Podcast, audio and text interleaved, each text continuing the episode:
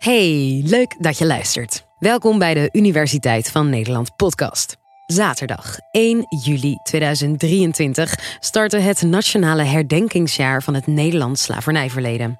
Want het is 160 jaar geleden dat slavernij werd afgeschaft in Suriname en het Caribisch gebied. Onze koning bood na anderhalve eeuw zijn excuses aan namens het Nederlandse Koningshuis. Op 19 december vorig jaar heeft de minister-president namens de Nederlandse regering excuses aangeboden voor het feit dat mensen in naam van de Nederlandse staat eeuwenlang tot handelswaar zijn gemaakt, zijn uitgebuit en mishandeld. Vandaag sta ik hier voor u als uw koning en als deel van de regering maak ik vandaag deze excuses zelf.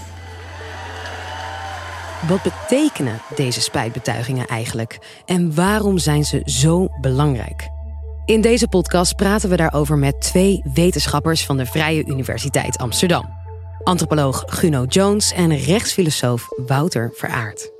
Voor mij is het heel belangrijk dat die excuus het eigenlijk mogelijk maakt dat de, de slaafgemaakten van toen alsnog erkend kunnen worden als mensen met rechten. En daarvoor moet je dus een juridisch statement afgeven. Je moet zeggen wat er toen gebeurde in de vorm van recht was onrecht. Dan erken je eigenlijk met terugwerkende kracht dat die mensen van toen, de slaafgemaakten van toen, net zo goed mens waren als alle andere mensen en gelijk waren in dat opzicht. Een excuus kan deze duistere geschiedenis in een ander licht zetten. Maar dat wil niet zeggen dat de ongelijkheid verdwijnt. Nog steeds worden regels bedacht die groepen mensen buitensluiten, zegt antropoloog Guno Jones. Om maar even een voorbeeldje te noemen, niet zo lang geleden in 2014 werd een eh, een wetsvoorstel ingediend. Onder de Nederlanders van de Caribische eilanden zou een raciaal onderscheid worden gemaakt tussen Europese Nederlanders en Antilliaanse Nederlanders. Wat eigenlijk een onderscheid is tussen wit en zwart. En op basis van dat onderscheid zouden de, in essentie de witte Nederlanders nog steeds vrije vestiging en migratie, dat, dat zou in stand gehouden worden in, in, dat, in dat voorstel. Terwijl de, nou de Nederlanders van kleur uit de eilanden op basis van het wetsvoorstel aan bepaalde voorwaarden hadden moeten voldoen. En natuurlijk was het niet zo geformuleerd zoals ik het nu zeg, maar het zou wel het effect zijn geweest van die wetgeving. Dus ook hier zie je dat die tweedeling uh, gemaakt zou worden. 160 jaar na het einde van de slavernij in Suriname en het Caribisch gebied is er nog veel recht te zetten. Je hoort Guno Jones en Wouter Veraard denk dat het heel belangrijk is dat je beseft dat slavernij een systeem was wat via het recht eigenlijk mogelijk werd gemaakt. Dus het was een manier natuurlijk om zoveel mogelijk uit die koloniën te halen.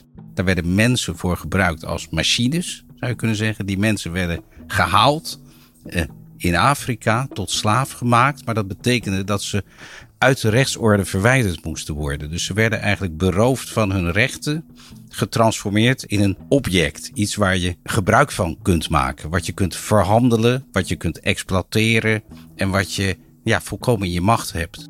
De juridische status van een slaafgemaakte was een verhandelbare zaak, eigendom van anderen vergelijkbaar met, met de status die dieren op dit moment in het recht hebben. Er was wel iets van recht omheen, maar hun positie was wel de meest extreme positie en de meest erbarmelijke positie die een mens in een rechtssysteem kunt hebben. Daar is ook iedereen het over. Er is volkomen consensus over. Ja, ja. Die opgelegde ontmenselijking via het recht.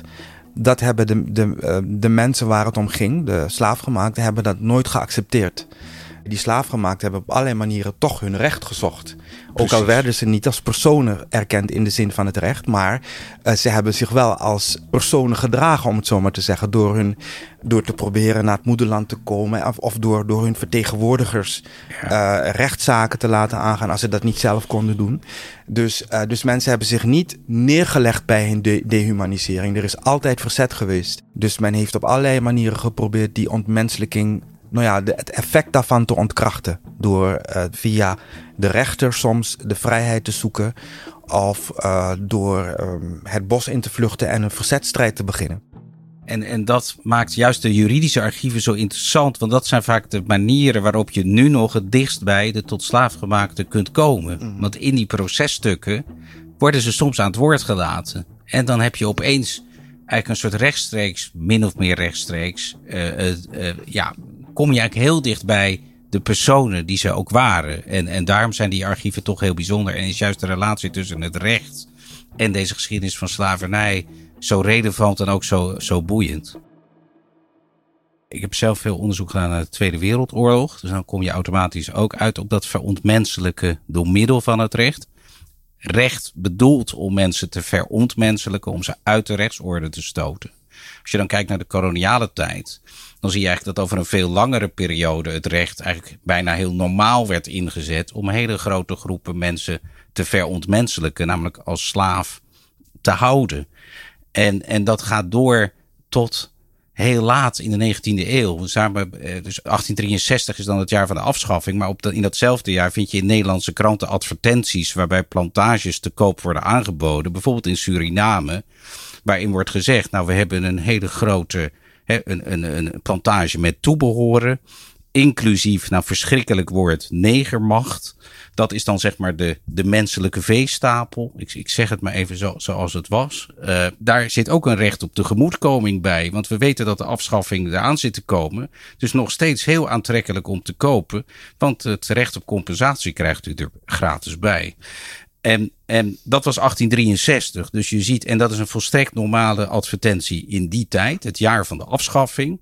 En dat geeft voor mij aan dat er op dat moment nog helemaal niet op een menselijke manier over wordt gedacht. Het is nog steeds handelswaar. Ook in 1863 en ook bij de compensatie van de plantage-eigenaren. Want dat was het grote punt in die tijd. Van hoe compenseren we de plantage-eigenaren? En dat werd gedaan door alle mensen die net vrij waren gekomen opnieuw op geld waarderen.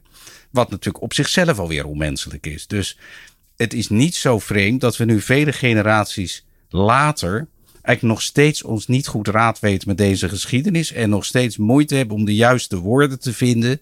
Om daar excuses voor te maken. En een proces van menselijkheid aan te koppelen. En, en de slaafgemaakte wel als mensen te zien.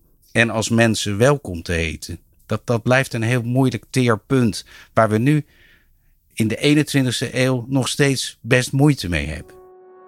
Wat is de betekenis van, van 1863, van dat moment van afschaffing van de slavernij? Nou, het moment is wel dat vanaf dat moment de slavernij, zoals dat tot op dat moment bestond, niet meer mocht. Ook niet in, in Suriname en in, in het Caribisch gebied. Maar dat betekende niet gelijkheid in die periode, die tien jaar daarna, had je dus een, het staatstoezicht, wat een gedwongen vorm van gedwongen arbeid was. Dus de slaafgemaakten waren verplicht om in die tien jaar daarna nog op die plantages te blijven werken. Dus ze konden niet zeg maar, ik verlaten de plantages, we verlaten de plantages, we gaan ons eigen ding doen.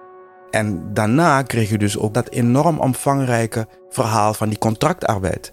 Waar mensen dus ook onder erbarmelijke omstandigheden uh, arbeid verricht hebben. En dat waren dan contractarbeiders uit Indonesië, uit uh, India, voormalig Brits-Indië en uit China. Dus, dus het verhaal was ook niet uh, afgelopen met de afspraak van de slavernij. Het ging door. Die vormen van eigenlijk, laten we zeggen, die ja, raciaal-kapitalistische wereldorde, kan je zeggen. Want het waren dus niet de Europeanen die onder die systemen werkten. Die, die werd voortgezet. Ook weer met gebruikmaking van het recht. Bijvoorbeeld eh, verdragen tussen Nederland en Groot-Brittannië. dat er mensen geworven konden worden in toenmalig Brits-Indië. Dus het is een hele omvangrijke geschiedenis. Dus de teleurstelling is natuurlijk dat die afhankelijkheidsrelaties uh, doorgingen. Die relaties inderdaad van contractsarbeid, van gedwongen arbeid, van nog tien jaar moeten werken in Suriname. 1863 is niet het einde van de discriminatie. Het is het einde van de slavernij, maar een voortduring van, van discriminatie, uh, helaas. Ja, dus je kan zeggen, de, de ene vorm van institutionele en juridische ongelijkheid, die wordt afgeschaft. Maar uh, zeg maar, de systemische ongelijkheid die te maken heeft met ongelijke verdeling van hulpbronnen, van de rechten om je te kunnen verplaatsen, vrij te kunnen verplaatsen over de wereld, die wordt eigenlijk voortgezet. Misschien om daar nog een voorbeeld van te geven. Er is natuurlijk heel veel aandacht voor koloniaal onrecht, slavernij, maar ook bijvoorbeeld zijn allerlei cultureel erfgoed is er meegenomen uit de kolonie in de koloniale tijd. En dat is nu staat in musea. Denk bijvoorbeeld allerlei culturele voorwerpen. En er zijn nu discussies over teruggaven, ook als een soort vorm van reparatie voor dat koloniaal onrecht. Maar er zijn ook heel veel onderzoekers uit die voormalige gekoloniseerde landen die in Europa onderzoek willen doen naar die objecten. Maar heel vaak kunnen die onderzoekers niet, niet naar Europa komen omdat ze geen visum kunnen krijgen. En het feit dat ze geen visum kunnen krijgen terwijl Europeanen vrijuit door de hele wereld kunnen bewegen, is nou juist weer een gevolg eigenlijk van dat koloniale verleden. Ja. het geeft zo goed het probleem aan en de lange weg die er nog te gaan is. Je kan ook vanuit dat perspectief kijken naar de Europese migratiepolitiek. Hè, die dus eigenlijk ook die tweedeling voortzet. Dat mensen die, die in die arme landen leven, eigenlijk in hun arme landen gehouden worden. Als gevolg van die Europese eh, migratiepolitiek. Terwijl burgers die erkend zijn als EU-burgers, die hebben niet alleen maar bewegingsvrijheid tussen al die rijke Europese landen. Maar die hebben vaak ook een veel betere uitgangspositie wat betreft uh, visumvrij verkeer. Die kansenongelijkheid, kan je zeggen, op, op, op wereldschaal, die is als gevolg van de structuur van de internationale uh, Europese uh, migratiepolitiek, wordt die voortgezet. En daarom denk ik van ja, oké, je kunt wel excuses aanbieden, dat is goed. Maar wat betekent het voor de, de, de migratiepolitiek die ervoor staat? Ik vond een heel pijnlijk voorbeeld, waar je dus eigenlijk die tweedeling heel duidelijk ziet, is dat toen Oekraïnse vluchtelingen een plek nodig hadden om naartoe te gaan, toen werden de, de arbeidsmarkt werd, werd was geopend, ze kregen allerlei onderwijsvoorzieningen en uh, nou, ze werden welkom geheten, terwijl Tegelijkertijd had je dus die uh, behandeling van de asielzoekers uit uh, wat we de Global South noemen. Die, die dus in tenten moesten slapen en, en die dus een, totaal andere rechtspositie hadden. En dat werd ook gelegitimeerd door die Europese politici door te verwijzen naar expliciet opvattingen over het verschil tussen die categorieën. En, en dat, dat, is, dat zie ik ook als een, een doorwerking van, nou ja, van, die, van die historische ongelijkheid. Dat we dat zo normaal vinden. Vaak wordt het gezien als nee, maar dit is onze soevereiniteit. Hè? Wij, wij als natiestaat of wij als Europa hebben het recht om onze grenzen te bepalen. En, uh, en dit is legitiem wat we doen. Maar het wordt eigenlijk nooit gezien vanuit die meer historische lens. Hè? Van uh, we hebben ook een historische verantwoordelijkheid. En uh, dat die gebieden arm zijn en dat er mensen vanuit die gebieden naar Nederland komen, heeft te maken met dat wij rijk geworden zijn in dat koloniale project. Dus die, die link wordt te weinig gelegd. En ook, ook bij, onze, bij de politici die, die excuses aanbieden. Excuses hebben alleen maar zin als ze tot meer rechtsgelijkheid leiden. In de koloniale tijd werkte denk ik zo van hier vinden we het onmenselijk en is het verboden. Maar daar mag het wel en hebben we er profijt van. En wij zijn er geen slachtoffers van, want dat zijn mensen van buiten Europa die tot slaaf gemaakt worden en wij niet. En in de huidige tijd zie je eigenlijk gebeuren dat men wel excuses maakt omdat men zegt, nou met de ogen van nu vinden we het onrecht. Maar toen was het helaas legaal. En daar laten we er dan bij. Dus eigenlijk zeggen, nu mag het niet meer, nu is het verboden, nu vinden we het een misdrijf tegen de menselijkheid. Maar destijds, ja, naar de maatstaven van toen, kunnen we het geen misdaad noemen. En dat is eigenlijk een excuus wat ik dan niet ver genoeg vind gaan, omdat je daarmee eigenlijk nog steeds weer een uitzondering maakt voor de koloniale periode. Daarvan zeg je eigenlijk nog steeds dat het juridisch toegestaan was wat de, naar de maatstaven van toen gebeurde. Nu keuren we het af, maar toen mocht het wel. Terwijl een excuus wat echt iets probeert te doen aan dit verleden in de, in de zin van reparatie of herstel, zou moeten erkennen dat wat er toen gebeurde, naar de maatstaven van toen, ook heel gek was. En eigenlijk ook een misdaad was. Al is het maar omdat we toen zeiden dat het hier niet mocht, maar daar wel. En daar zit natuurlijk een hele gekke tegenstelling, die je eigenlijk niet kan verantwoorden. Ook toen al niet. En allerlei mensen zaten daar ook mee in hun maag. Het is niet voor niets dat er heel veel protesten waren. Niet alleen onder de tot slaafgemaakte, maar ook in Nederland. Eh, allemaal predikanten die daar heel erg veel moeite mee hadden en zich daar scherp tegen uitspreken. Zei, dit kan helemaal niet eh, wat hier gebeurt. Dus, dus er was altijd natuurlijk een soort gewetensnood daarover. Maar het was ook weer zo lucratief dat we ongelooflijk moeite hadden om, toen de verlichting eenmaal aanbrak en we vonden dat iedereen vrij moest zijn, toen hebben we nog bijna een eeuw erover gedaan om de slavernij eh, af te schaffen. Dus, dus, dus, en, en eigenlijk zitten we nog steeds in uh, dat proces om daar echt een einde aan te maken aan die tweedeling. Daar zijn we nog steeds helemaal niet mee klaar om, om daar echt, echt werk van te maken. En, en, en ook kritisch naar het recht zelf kijken. Weet je, eh, kritisch kijken naar, naar het geweld wat in het recht zelf zit.